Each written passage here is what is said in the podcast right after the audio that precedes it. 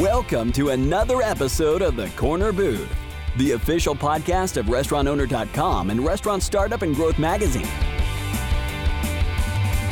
Today, the restaurant industry is changing faster than ever. Learn from successful independent restaurant operators and other industry leaders as they share best practices that will help you engage your team, delight your guests, and grow your business. Here are your hosts, Barry Shuster and Chris Tripoli. Well, welcome everyone to another episode of Corner Booth. I'm Chris Tripoli. And I'm Barry Shuster, editor of Restaurant Startup and Growth Magazine.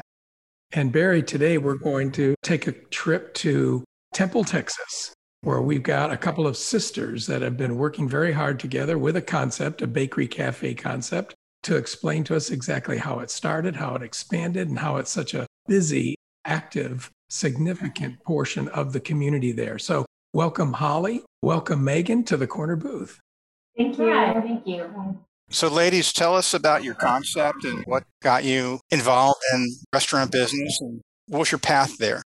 So, our concept is like Chris said, we have a bakery in house.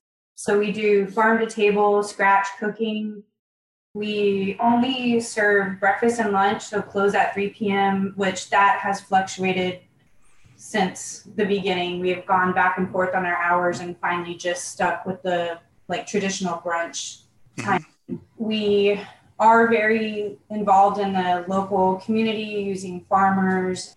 We try to keep in contact with as many different facets of the community in our area as we can like at the beginning of COVID, we were taking food to hospitals and stuff like that. Just as Chris knows, our concept would not be open if we weren't so supported by our local community.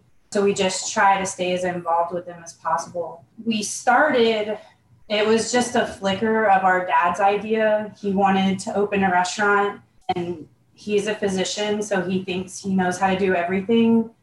And Nice little slam to the medical community. Yeah. oh, he will very much say, you know, I'm a surgeon. I know, I know everything there is to know, and I can do this. And when I was a kid, I remember we would drive around, and there would be an empty building, and he would just go, "Look at that! That would be the perfect spot for a breakfast restaurant. Like we can." open up those windows and everybody can have the nice morning sun coming in and we'll just all sit around and kumbaya this breakfast type of place out of nowhere. And my mom was always very adamantly opposed to doing it. She used to joke with them like, "Well, you and your next wife, that y'all can do that because I'm not going to have anything to do with that." So a cooperative family and, dynamic right from the start. So. And then Holly has like 13 something years at Magnolia Cafe in Austin, and our dad just really wanted a local place like that here in town that he can go to. And through her, he was like, I can make this reality. You know, it's not going to be hard. How hard can it be? You know, you'll have one person flipping a pancake, one person flipping some eggs, and there you go, you got breakfast. And, you know, the reality of the situation is we all know that is not what happens in a restaurant. Not even the slightest. It's almost the smallest part of the restaurant. I guess for our listeners' benefit, we're talking about Meg's Cafe. With the family history of starting it and the father's idea, maybe you can take us back to when? How many years has this been in existence and when did you actually get the idea going? I think he first had the idea in like 2009 and that's the year that I have stuck in my head because I'm pretty sure the housing bubble burst at that time. And I remember sitting around his dining room table talking about taking money out of your retirement to open this restaurant. And I'm watching the news like, this is the craziest idea I've ever heard. Like, why would you want to do this? We don't know what we're doing. But it started out as such a small and controlled idea, small space, a 1900 foot space. And he wanted it so bad that he was ready to jump no matter what. And I had worked at Magnolia, like Megan said, for quite a number of years and I had trained doing all of the different positions. And so he was like, Oh, then clearly you know how to run a restaurant. Again, no, I did not know how to run a restaurant. I knew how to work in a restaurant. So we started looking at spaces and he was i mean he was so happy going over names i mean he did so much research and had so much faith in the project that i feel like it filled all of us up. Like we were like yes you're right. We can do this. Like it doesn't matter what's going on in the economy. We're going to give something great to the city of temple and central texas. But again we thought it was going to be really really small. So he finds a space that they're going to develop from the ground up and we sign a lease. And for about a year the developer was just dragging us along on the property. And during that year our middle sister jenny and her husband fiance at the time decided that they also wanted to come back here and get more involved and they are very more classically trained chefs um, went to pastry school in chicago and so from with the addition of them, it added on a bakery and kind of a little bit of a larger kitchen. Uh, and uh, what started as a really small venture turned into this kind of beast of a project um, uh, and blew up from there. Yeah, I feel I feel personally like the thing that changed it from this thing where that our dad had in his mind that he was going to stand at the front door and hey joe how you doing today with a cup of coffee and greet everybody that he'd known because they're this is their community. He's been a physician here. My mom grew up here. So it was like i think he saw it as that and therefore that's what i saw it as this place that was going to be very contained. It, it wasn't going to be like magnolia cafe where i came from which is just a 24 hour train. You couldn't stop if you wanted to.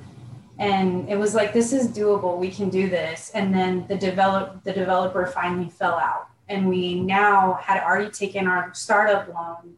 We were making loan payments with zero business zero grant like we had no building we had nothing.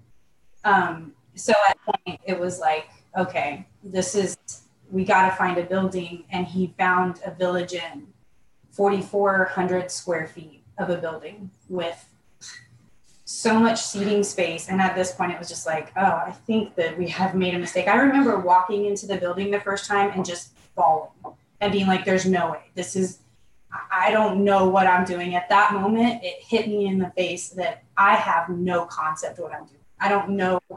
I don't know how I convinced you to convince me that this is a good idea. well, you know, it's, inter- it's interesting. Um, you had experience in a restaurant. There are a lot of people get into this and really don't have a clue. They've eaten in restaurants. And so I, I have a hard time discounting that experience. I, have got to believe you brought something really important to the project.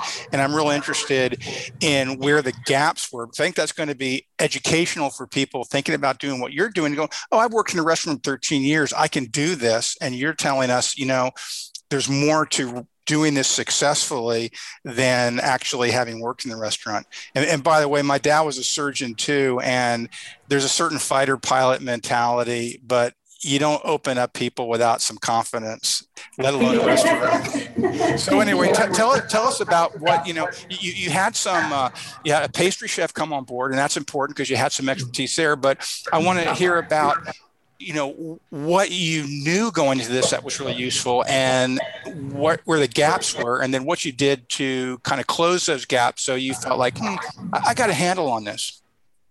I can definitely shed some light on that. Um, i was not a part of the business in the beginning. Um, they kept asking me oh you sure you don't want to be a part of the restaurant? And it's just like i have you know i was a waiter all through college but i I don't know anything about food. I'm not experienced in that. I just don't have anything to add. And um, so they went full steam ahead and uh, opened the restaurant. And I was there waitressing on the opening weekend. And every weekend, I was living in San Antonio at the time. I would come back to Temple and help work the weekend shifts because they were the hardest ones to uh, fill with staff wise and things.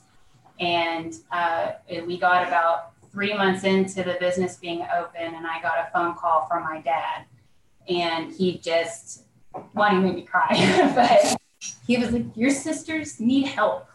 They are drowning, they're tired, they're sleeping on the banquettes in the restaurant because with the bakery, um, you know, you start baking bread overnight and there's no experience of any bakers in this town when we opened. So it was training every single person how to make hand formed artisan breads with no knowledge of how to do any of it. Um, so uh, dad said, you know, your sisters need help.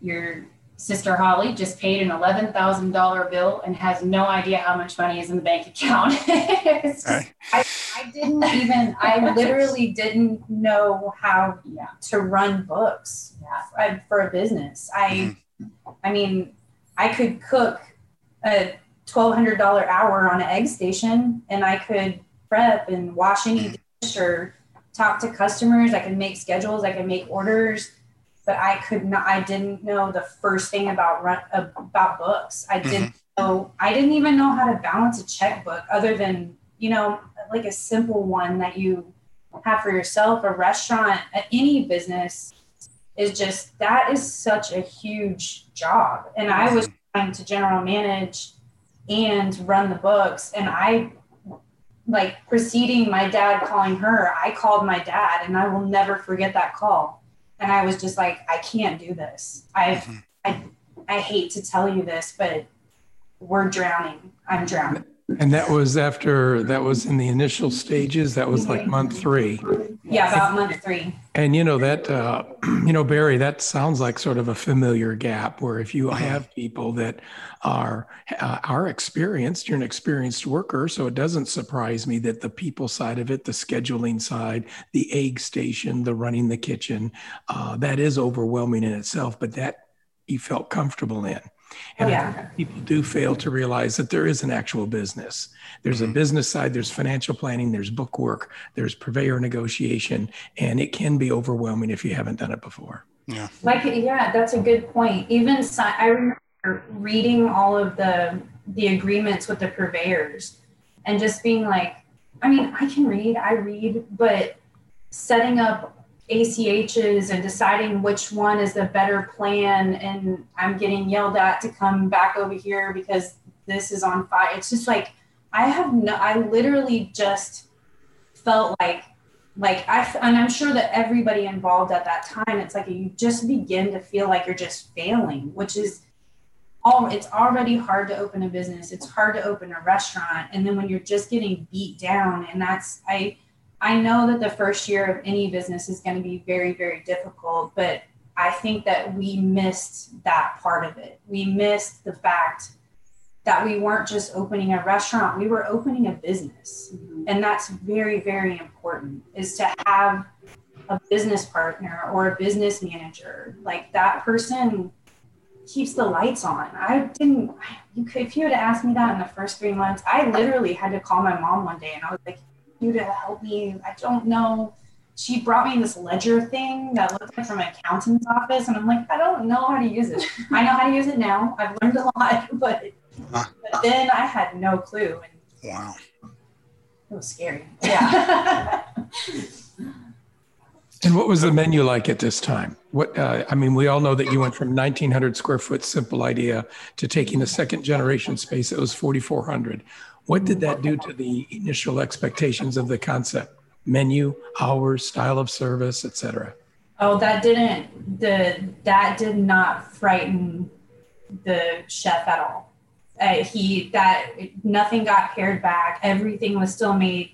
I mean, if he made a a cauliflower soup, it was like a cauliflower velouté. Like everything had so much love and energy, and the food was just out of this world. The food is still amazing because it was, it was given this base of of you know Thomas Keller and all of the places that him and our sister had worked. I mean, they brought all of that to the menu, which I mean, at that time, it was just it it didn't work. It was, and I think that was one of the time, the first times that we called you, Chris, and probably both of us are in tears. Like, we can't execute this. Like, what are we doing wrong? And you're, um, you're like almost everything. Yeah.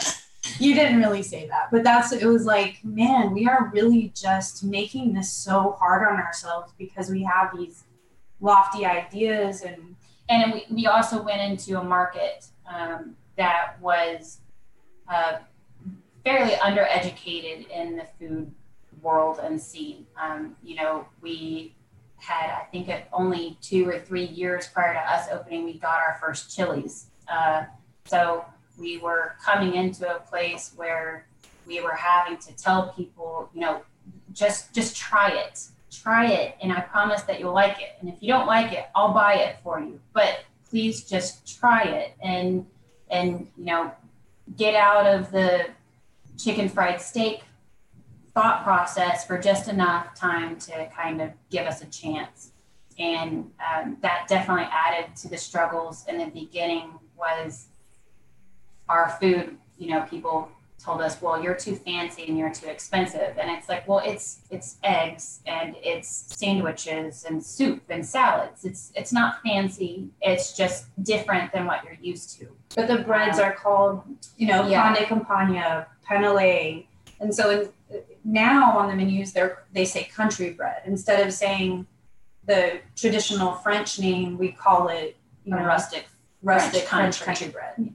So the concept, uh, the first impression that the consumer may have had is that you overshot the market a little bit. Um, you were you were going into yeast roll country with artisan breads, and um, and you're right, you were going into a lot of uh, chili um, home style uh, biscuits and gravy kind of chicken fried steak thing with artisan menus. Okay. Yeah, I, I can't tell you how many times somebody would literally look me in the face and say you're never to make it if you don't have sweet tea. Guests would say, like, well, we don't have sweet tea. Like, we just, there's sugar. I didn't understand. You know, I was like, just like in the kitchen mentality was like, this is the way we do it. We do everything the long, hard way. It's the Meg's way. We put a lot of love into it. We didn't have salt and pepper shakers in the beginning because the chef wanted our food to be seasoned perfectly. And that's such a feat to ask of a team when you're pushing out when you're you're seating 697 guests in an eight hour is perfection. And that's what we thought we could we could give to the to the consumer. We thought we could give them perfection. And that's just, yeah, crazy. And not not with the size that we were. It it just was breaking us all down and and um, we were just getting so much pushback of, well, I want sweet tea, you know, um, style that once we kind of let go and started to relax a little bit that um, from those ideas, then that's when it really started to take off and it was like, okay, like we can find a common ground. We don't have to fight our customers to make them understand everything that they need to understand. It's okay if they don't want to call the soup a velouté, they can call it soup. Like they call it a creamy cauliflower. Yeah, soup. it's the same soup. It's the same soup. we're not changing the flavor profile. We're not changing what's in it. We're just going to give it a different name so that it's more approachable. Is that mostly what you did across the board? I mean, you brought maybe the presentation in terms of the description down home without really saying, okay, well, we're just going to have chicken fried steak and and and something that you might get at a Waffle House because that's what people want. But essentially, just changing the way that you presented it to them. Is, am I getting that? That's yes, exactly right. Yeah, we still wanted to be who we were, but we needed to find a way to do that within the community that we're in, and also within ourselves too, to kind of let us off of the hook just a little bit from being, you know, chef's coats and and um, so fine dining style, but for breakfast. So it and I kind of feel like in the beginning, it's it's like I came from Magnolia Cafe, which is a 24 hour, just like a very very busy place. They didn't give a lot of care to plating. Food's great. People eat there for 20 years straight. They've got a great customer base.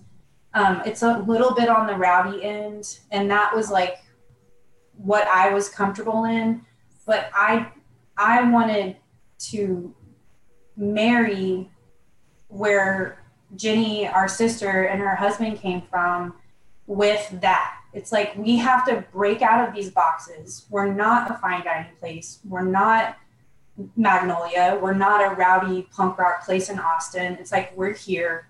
we have to build a new box. And I remember talking with you, Chris, about that one time, and it was like we had to just have the confidence that we had it right there. We had the idea right there, but we were always too scared to stand behind it because there wasn't a place that we could look at and be like, we're going to be like that place. There was no snoozes. There was no Yolk, the yoke and I. It was like, I mean, breakfast places were Denny's and IHOP and we wanted to be something better. We wanted to be something better than that, but not corporate. And so it, I feel like it took us a while to find our identity and who we were. And that I feel like the day that that happened, it was like, oh, this is us. We do have really great food. We have really, we have fine dining quality food that's executed, that has to be executed very quickly. So a lot of it goes into the prep of the food and how the food is put together. It can't just, I mean, you can't have like you can't be cutting your mise en place every morning or you got to get there two hours before. So it has to be stuff that can be prepped prior to, and that now we have dialed in. And that took, I would say, until four years ago. I mean, okay. went the first seven years just banging our heads against the wall. And yes, we were doing well. Yes, we were building customers. Yes, we were participating in the community, but we hadn't found us yet. We always say, like, Meg's was despite how much we continued to try and mess it up. Yeah. You know, um, we, there was, with four of us inside the restaurant every single day, it was very hard because we all had different ideas of what Meg's was. I mean, we couldn't even agree within each other of the direction that the restaurant needed to end up going. And not that we were fighting or anything, but it was, we all just kind of had this in our minds of something different and what we wanted out from it. And um, I think once we were able to find that unified idea and, and, you know, letting the restaurant kind of tell us what it wanted to be as well, um, that's when the groove really started. So we um, we started from a, a position of being overwhelmed to a position, and as you said, it may have been seven years in the making of an awakening of finding a way of being able to have the balance to be who you wanted to be and yet operate easier and with a little bit more customer acceptance. Mm-hmm. Uh, so, why don't you tell the listeners what that entailed? How did that impact not just the preparation, how you did that a little simpler? Were there menu changes, day part changes, even the family dynamic? Uh, did roles and responsibilities have to change in order to get this awakening implemented correctly? Oh, absolutely. I think with the menu changes, like one one huge thing is we used to try to use the brunch services as a way to like if we brought in fish for the weekend because also one of the ignorant things that we did to be blunt was we did fine dining on Friday and Saturday nights. Because the building was so big we had to pay the rent and it seemed insane to us that the restaurant was only going to be open until 3 and then sit empty. And we didn't have money. We I mean, we were scraping by. I'm glad I didn't have her job at that point because she was getting ulcers. Yeah. so we did all of these things. So we used to print the brunch menu every Friday and Saturday night so that we wouldn't have food waste. That's that. How can the customers know what they want to eat? Because you know, everybody knows what they want to eat when they're going to a restaurant. They know on the way there, and then you get there, and every Saturday and Sunday there's a new brunch menu and it's just like, this is so that was gone. Um, we definitely, I think, took a lot of cues from the guests. Like, what are the things that they're buying a lot? What are the things that they're asking about? Um, we do board specials now, but that's the majority of where the chefs play is on the board. They they get to make up their their omelet every morning. They get to make up you know, sandwiches if they want to do a board special, which the sandwiches aren't just like a ham and cheese. So that a lot of thought goes into those. Um, and then our menus now only change seasonal. So as soon as the produce all switches, you know, for the two weeks before we work on a new menu, it usually comes out two weeks after we say it's going to, but it still gets done. um, so the menu definitely uh, is, I wouldn't say that it's simpler it's more contained. It, it's, you know, um, like Holly was saying, we listen to the customers, but we also stopped listening some ways because we were trying to be everything for everyone. Um, you know, people wanted fine dining, and so we did that. People wanted the regular dinner service through the rest of the night, so we would do that. And they wanted brunch and they wanted bread, but they didn't want just bread. They wanted gluten free and keto, and and so it, we were listening to everybody, and we were doing something that went from here, you know, to just blowing it up. And so we scaled back a lot on mm-hmm. all the different concepts that we had. Um, I I think uh, Chris, it might have been you that you were like, you basically have three restaurants within this one restaurant. Um, you're you're trying to do too much, and we were all at that point freaking out because I was like, there's no money in the bank account. Like everybody cannot buy one more stalk of celery because I don't have the money to pay for it. So, um, yeah, once we pared that down, scaled it, to where we found like our true identity and stuff, then um, the and menu so, the menu got a lot better from there. Yeah, and it was kind of like with what Megan, just to touch on what Megan was saying with the spending the money, we had no food costs. We had no um, like instead of using smoked Spanish paprika, we were using Espelette, and that's a very an Espelette is a beautiful spice. it only makes sense if I have time to sit and tell you that it's a French patio pepper and explain it to you. But when I'm a server, I have three tables and those tables are flipping every 45 minutes. I'm not going to get to say, you know, this is an Espelette. Um, it's not just a paprika, blah, blah, blah. The chef uses it because.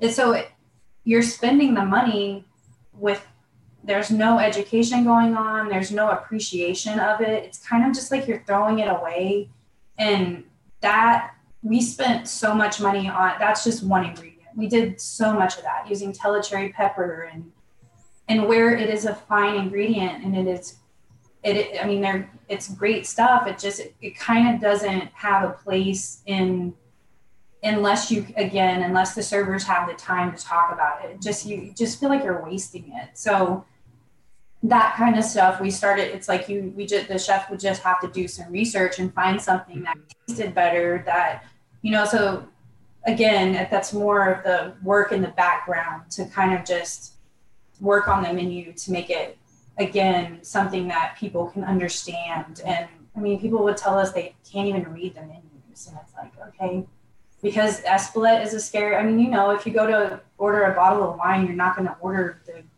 Gewürztraminer unless you know how to say it. You're going to order, you're going to point to it. So mm-hmm. it's like the way that people read it, it matters. The, the way that they feel when they look at your menu, that matters a lot. And um, you just have to kind of let your ego aside and just like what is going to make these people comfortable because that's our whole job is to feed them make them feel safe make them feel invited make them you don't want to make them feel stupid because they can't they don't know what a S, what Espelette is. It's just it's not worth it. That's not our that's not the people. So so that was huge.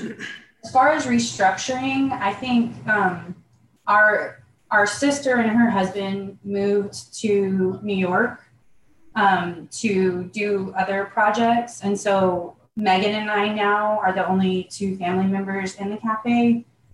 So I've taken a bigger role in the kitchen, um, which is is really nice because it's it's just anybody who owns a business or works in it or owns a restaurant just the more you know about every single thing in that restaurant including like where the drain pipes go and you know how the hot water heater works and who works on the roof. And it just it it you learn so much and then and that with that knowledge you have power. You, you then can look at something that somebody else like a cook could be doing this thing for five years. They do it this way they do it this way they do it this way. You do it one time and you're like why do you guys do it this way? And they're like oh because we've always done it that way. And it's like oh well, that doesn't make any sense at all. Let me tweak this let me move this from here to here and it changes the world.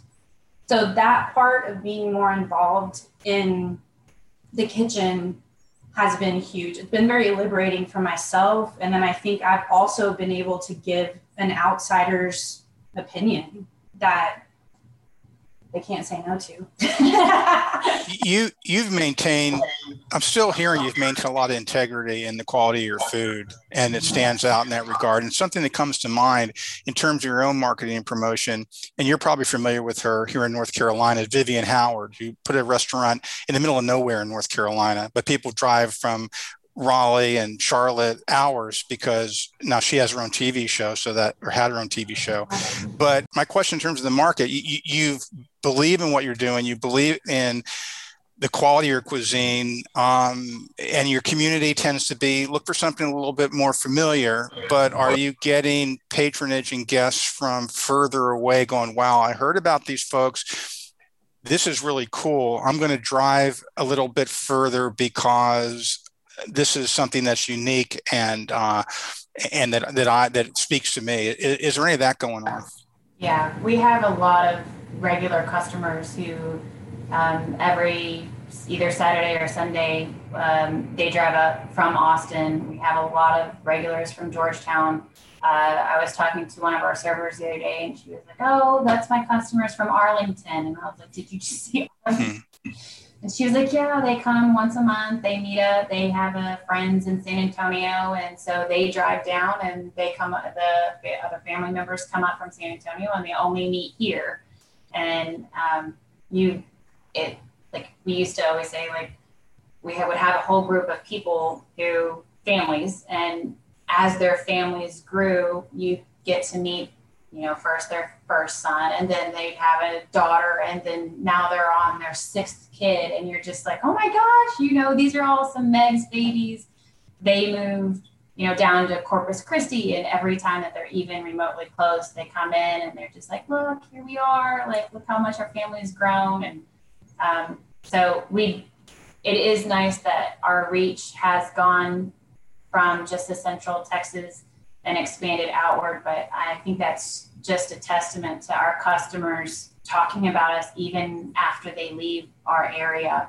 Um, and then being on the I 35 corridor, we started, you know, we get the travelers going through and then people who commute all the time up from Austin to Dallas, which I always make sure that they stop on the way to Meg's. And um, we have people shipping our breads to um, their family members in Oklahoma and Nebraska and uh, places, and that's pretty cool. That when I'm working a bakery cashier, they're like, "Oh, your your bread's going to Nebraska today." It's like, okay, ship it really fast because there's no preservatives in it, so we don't want it.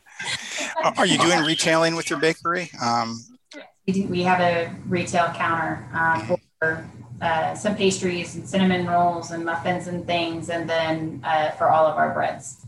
Okay. Now, not to discount your, your community, because as you noted, you said that your community is really what helped you get through the pandemic. And so you have a tremendous amount of support there. And um, that rarely happens by accident. Um, what are the things that you've done to, you know, be a good citizen and and to the point where people want you to succeed and are going to go out of their way to help you to succeed? I think our staff, um, that will make me cry. um, yeah, they're just, everybody's really involved. And the people that we've had um, come to Meg since the very beginning, they have a sort of ownership on it as well. It's You're not the employees. Um, well, the employees oh. and the customers. Okay. It's it's not just our restaurant; it is their restaurant too. And so, you know, we get the customers who want to be involved in not just our lives, but our all of our staff's lives. And when we hire new people now, I always kind of tell them like, you know, our our customer base, they want to know you. They are going to ask what you did over the weekend, and they want to know the honest answer. Don't just say it was fun and fine.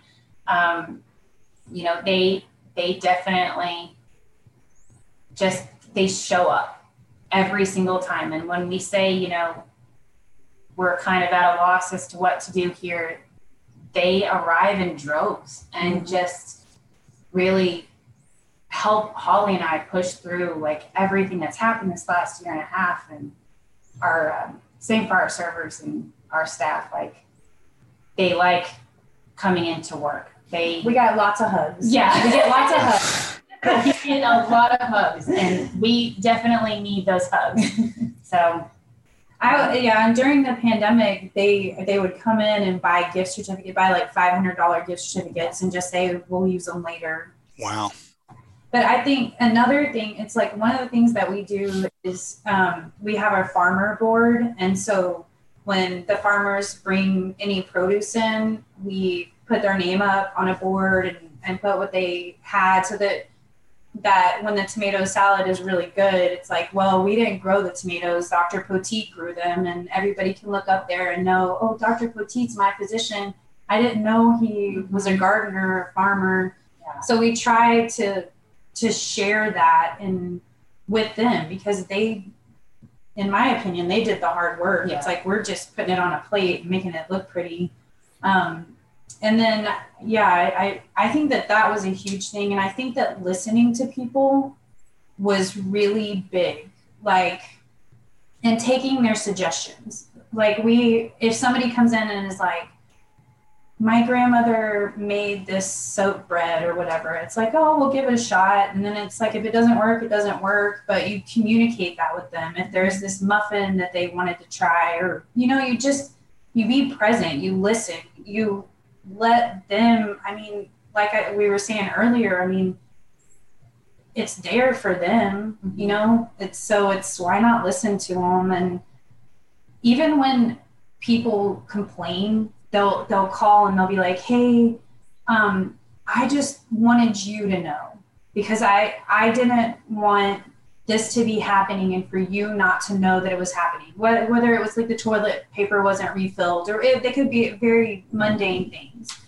But they want us to know because they don't want their place to not be great. Mm-hmm. and it's like we get hundreds on our health inspections and we let everybody know that. And so it's like they hold us to higher standards which on one side of the coin it's kind of hard because they do get nitpicky, but they're doing it because they care. Mm-hmm. There are mm-hmm. ugly people out there who are going to say mean things, but for the most part, when the regulars are complaining, it's literally they're just like, Megan, I just wanted you to know that when I got this bread, that the bottom of it was kind of burned, and it's like, okay, well, the bottom of the oven was probably turned on too high, so it's it's relevant stuff that then, I mean, they need to be thanked for that. Like, thank you for bringing that to our attention because we care just as much as you do. Well, this has obviously been a winning combination. Uh, the approach of uh, of loyal staff, the approach with steady customers, the idea of listening and properly responding. Because I don't think many restaurants would have, say, an 11 year run, or even though they had a tremendous amount of overwhelming difficulties at the beginning, could be doing growing numbers like you are, uh, that could be having as much success financially with only uh, limited hours than you had at one time when you were open uh, for night shifts. So, I mean, that says an awful lot. Yeah. Yeah, that, that part blows my mind. Like, I, I she, she clearly knows the numbers better, but wasn't it in last year during the pandemic? We did, when we cut off the last two remaining dinners that we kept because the customers just wanted to eat spaghetti and we didn't have the heart to be like, guys, you're gonna have to go somewhere else. and when the pandemic happened, it was like a reset button. Yeah. It was terrible. It was hard. I I feel for everybody in this industry. I it's hard to find anything good that happened, but what did it hit a reset button and we literally had to look at the business and be like, is this necessary? Because now we don't have an option. And we can't just open up on Friday and Saturday dinner because this couple has been eating here on Friday night forever, we're going to have to call them and say, look, like when it gets opened back up, like we can't do it anymore. And when we did that, I feel like, again, another thing that just like, it just, we jumped forward. The business got so much healthier and so much more successful. Again, because we had, we were forced to look at it like it's live or die right now. There is no being nice. There's no more nice. Like either it gets done or we're closed. And that was the most frightening. I just I, any everybody in this industry knows exactly what yeah. we're saying. but that was like being stuck in mud and drowning. It was just like, what are we gonna do? And it was like we're just gonna get like we had talked about a million times Chris, it's like we get mean and lean. Like we do the things that we're good at, we do them really well, and we cut out all the crap. There's no more. Like we cannot do it anymore.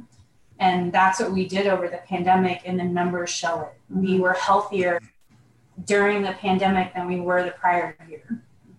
Wow.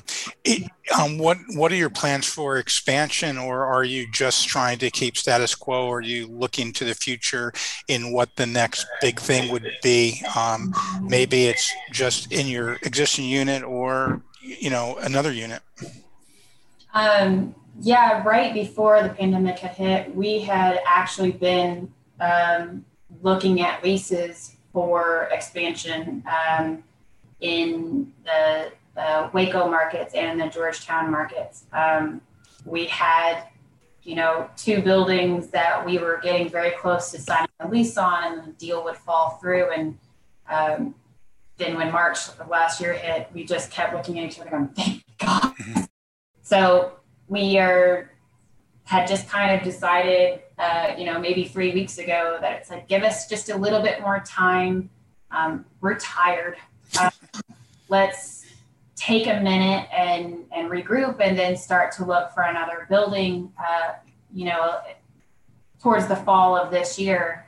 Um, and then, you know, this week has happened with the Delta variant, and now we're kind of going back uh, to where we were at the beginning, at the start. And so um, I think that right now our goal is just to survive and keep thriving and um, I, you know, keep getting the ideas for those future concepts because we definitely want to expand. Um, we, it just needs to be the right time to do that. We don't want to make the same mistakes of going too big without knowing what we're doing. And, um, you know, through all the TRA conferences and everything that we've been, and when you talk to people who had multiple concepts, they say opening your second restaurant is just as hard as opening your first. And then your third is a little easier. And by the time you've got four, then it becomes thing, you know, pretty standard. But your second one is just as hard as your first one. So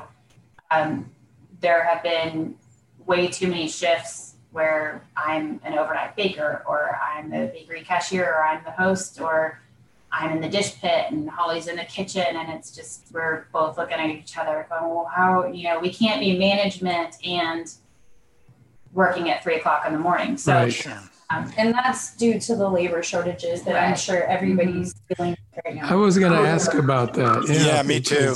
The um, especially since you brought up expansion, which might be a wonderful thing when you are ready because you're in a market segment um, that higher check average the local, the farm to table, the slightly better casual uh, surroundings is a good market to be in. But having said that, the successful people who grow know that you can't grow uh, from um, from a weak uh, point of view of, of bench strength. So you, you have to have a strong team when you're ready to grow. So how are you handling the labor market right now uh, with shortages in your staff? It's hard, but I think that the the best thing that we've done is we said, you know, I would rather work the shift than have somebody that doesn't care work it.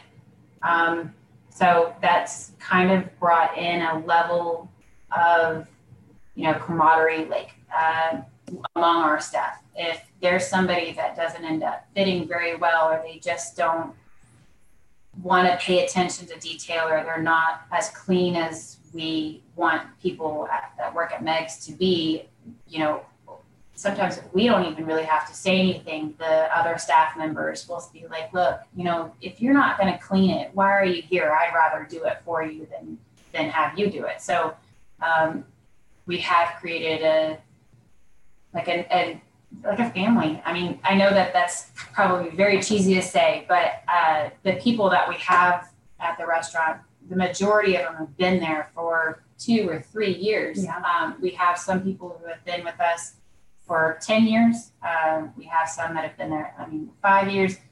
So they know who we are, they know what we're about, they know that Holly and I are going to always try and put them first before everything else. And um, and that's definitely helped, I think, with the labor. We're not struggling. I mean, not that we're not struggling, but we're not struggling as some of as much as some of the neighboring restaurants around us are struggling. We were two months ago. yeah. So I would say like tangible, like helpful information, like coming out of that, the things that I've learned as far as hiring people is to still, even though you're desperate and I, I mean, we were Desperate. bad. like there was one night when I called her and I was just like, we're gonna have to close on Mondays. We're not because we don't have staff. We can't have everybody working six days a week for more than one week. Like that's it. You can't do that because you can't burn your people out.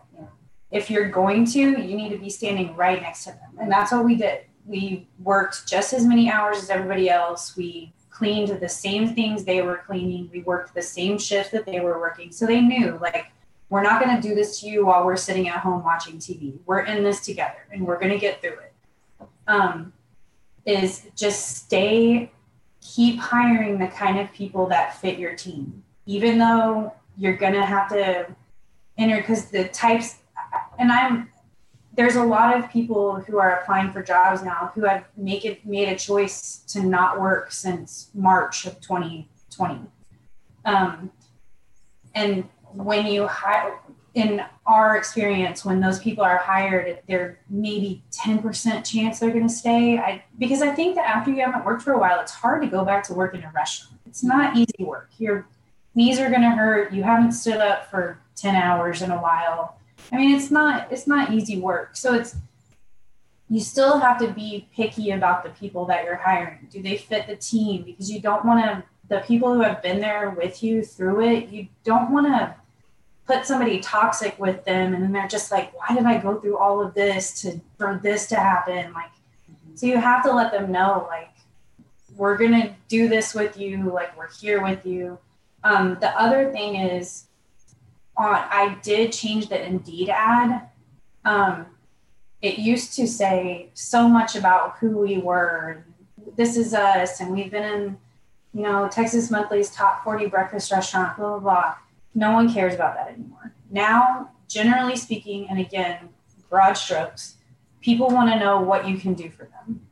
What is it that you're going to do for me when I work for you? Fair enough. I mean, yeah. it's their job. This is a give and take. You're giving your work, we're giving you what you want from it. So I did rewrite the Indeed ad. And the second that I rewrote it, that said, you know, this is our starting wages, this is how we do raises um, we close at three so that you can be home for dinner, blah, blah, blah. Started getting hits immediately. And I just had to take down everything that was about us and put up everything that was about everybody else. And at that moment, that closing on Monday was, we weren't going to close on Monday. It was like, okay, that's proof of what some other uh, restaurants are learning. In fact, too many are learning the hard way that uh, you really do, as an owner, need to be mindful of the quality, not just of compensation, but yeah. the quality of work environment, um, the, the quality of your work atmosphere, the positive culture that you're developing. Those are the things that you're now saying. Um, so this way they know what they're getting into. Um, they know what's expected. They know what they're going to be uh, earning. Um, so yeah, my compliments to you. Uh, I, I think other independents need to follow suit to realize that, yeah, this, this really is a team effort. Yeah. And owners and managers need to look at their staff that way. Well, and we had always, it had been there, um, always. We just weren't, you know, letting our community know as much that this who we are um, in terms of the, you know, the Megatron family in the back. And, you know, we have brothers and sisters and boyfriends and girlfriends and roommates and cousins and in-laws that work for it. I mean, it, it's you know, there's not six degrees between somebody, it's like two or three yeah. um, within our whole restaurant. So when once we put like kind of more of that on the advertisements mm-hmm. and and more of uh, the hard stuff that Holly was talking about. That's when we got more of the hits of the people that. And if you set up an ad, answer back immediately. Yeah. Like I, for maybe two weeks, I would say when I had the all of the ads running, if I was home eating dinner and I got a hit, I messaged them immediately. You cannot play around. You cannot be like, I'll do this later. It has to be right then because they can go as everybody's seeing. There's signs everywhere. $300 signing bonus and $15 to work at KFC. So, I mean, that's your competition. And independent businesses can't afford to pay $15 an hour in signing bonuses because yes it does it does get really busy when everybody wants to get out of the house but that's going to stop and we're going to get back to normal and you're going to have a really really really expensive kitchen. If you don't hire people that want to be there because you you're giving them a good place to work. Mm-hmm that's great advice. You know, the flexibility, I believe, of your concept has got to be really attractive. Um, uh, I don't know what it was like in Texas, but I imagine, like everywhere else, you had people who had to go home and, and take care of their kids while their kids couldn't go back into school. And now they've got to kind of figure out what am I going to do with childcare and so forth. Seems being able to get out of there at three o'clock could be a real game changer for a lot of people.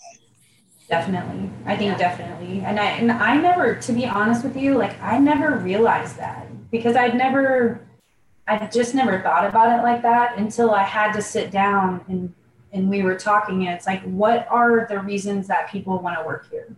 And to quantify that, it's like, oh, yeah, besides just being like a, a nice place to work, this is like a really good gig for family people, for mm-hmm it's not that restaurant that you're gonna work at Chili's and get home at two in the morning. It's it's it's good work, and I don't think we'd ever said that out loud, M- not to ourselves, much less to anyone else. So yeah, yeah, I get it. You're so close to it, you accept it as this is this is the way life is. Um, but uh, objectively speaking, it's it's a pretty big deal from my perspective. Mm-hmm. Well, for all of us in the industry, thank you so much for doing what you did to go through the tough first few years, to go from being overwhelmed to making it work. And now you've gone from the um, surviving to the thriving, and that's well deserved. And any parting philosophies or things that you've learned through this process that you think uh, the listeners uh, might need to know before we box it up and take it away? Uh, um, I mean, definitely stick together. Uh, like there is no need for restaurants to be like kind of battling each other or anything. It it, it will only help everyone when we all share, you know, what we learned during the pandemic and and you know, hey, call this vendor. They can help you out with this uh, issue that you're having, or you're having this shortage.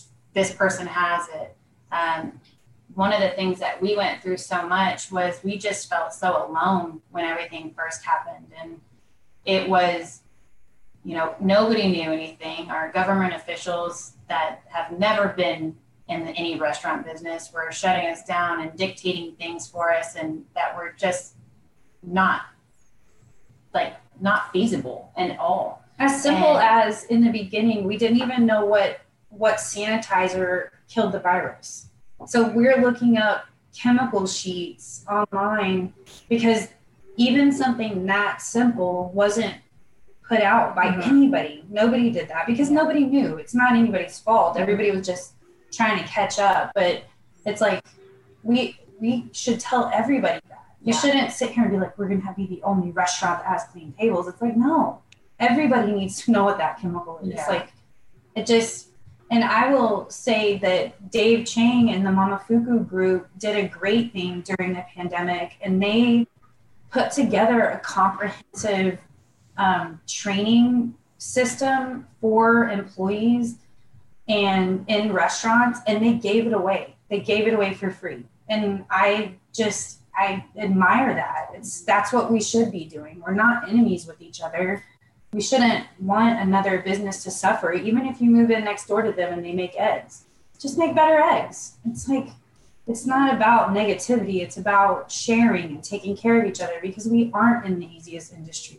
Yeah. And we have been, this industry has been tested and scapegoated through this entire thing. And if we don't take care of each other, everyone's proven that they're not going to take care of us. Yeah. We, are out here, we need to take care of each other. Um, and not that anybody or any entity is enemies, it's just like it, as we've all learned, just you kind of have to be a little bit self-reliant and a little bit of like okay i'm not just going to sit back and not know what that chemical is. All right grab your computer. We're going to sit down for an hour and we're going to find it. Like you can't give up. Yeah.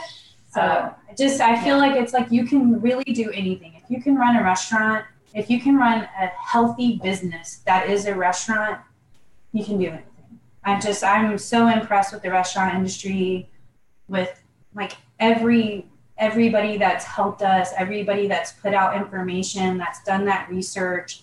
The TRA has been amazing. Restaurant.com has been amazing. It's like it just I don't know. It just it's just good stuff, good people. Yeah. Wise words, wise words. It is. It's a difficult enough industry to be successful in um, uh, if we're not at least willing to um, help each other out. Very, very good. Well, Megan Collins, Holly Scott with Meg's Cafe in Temple, Texas. Thank you so much for your words of wisdom and taking the time to share that with us and our listeners. I think for Barry and myself, it's time to wrap up and say thank you very much. And for everyone, we hope to uh, catch up with you in the next episode right here on Corner Booth. Thank you for joining us on the Corner Booth.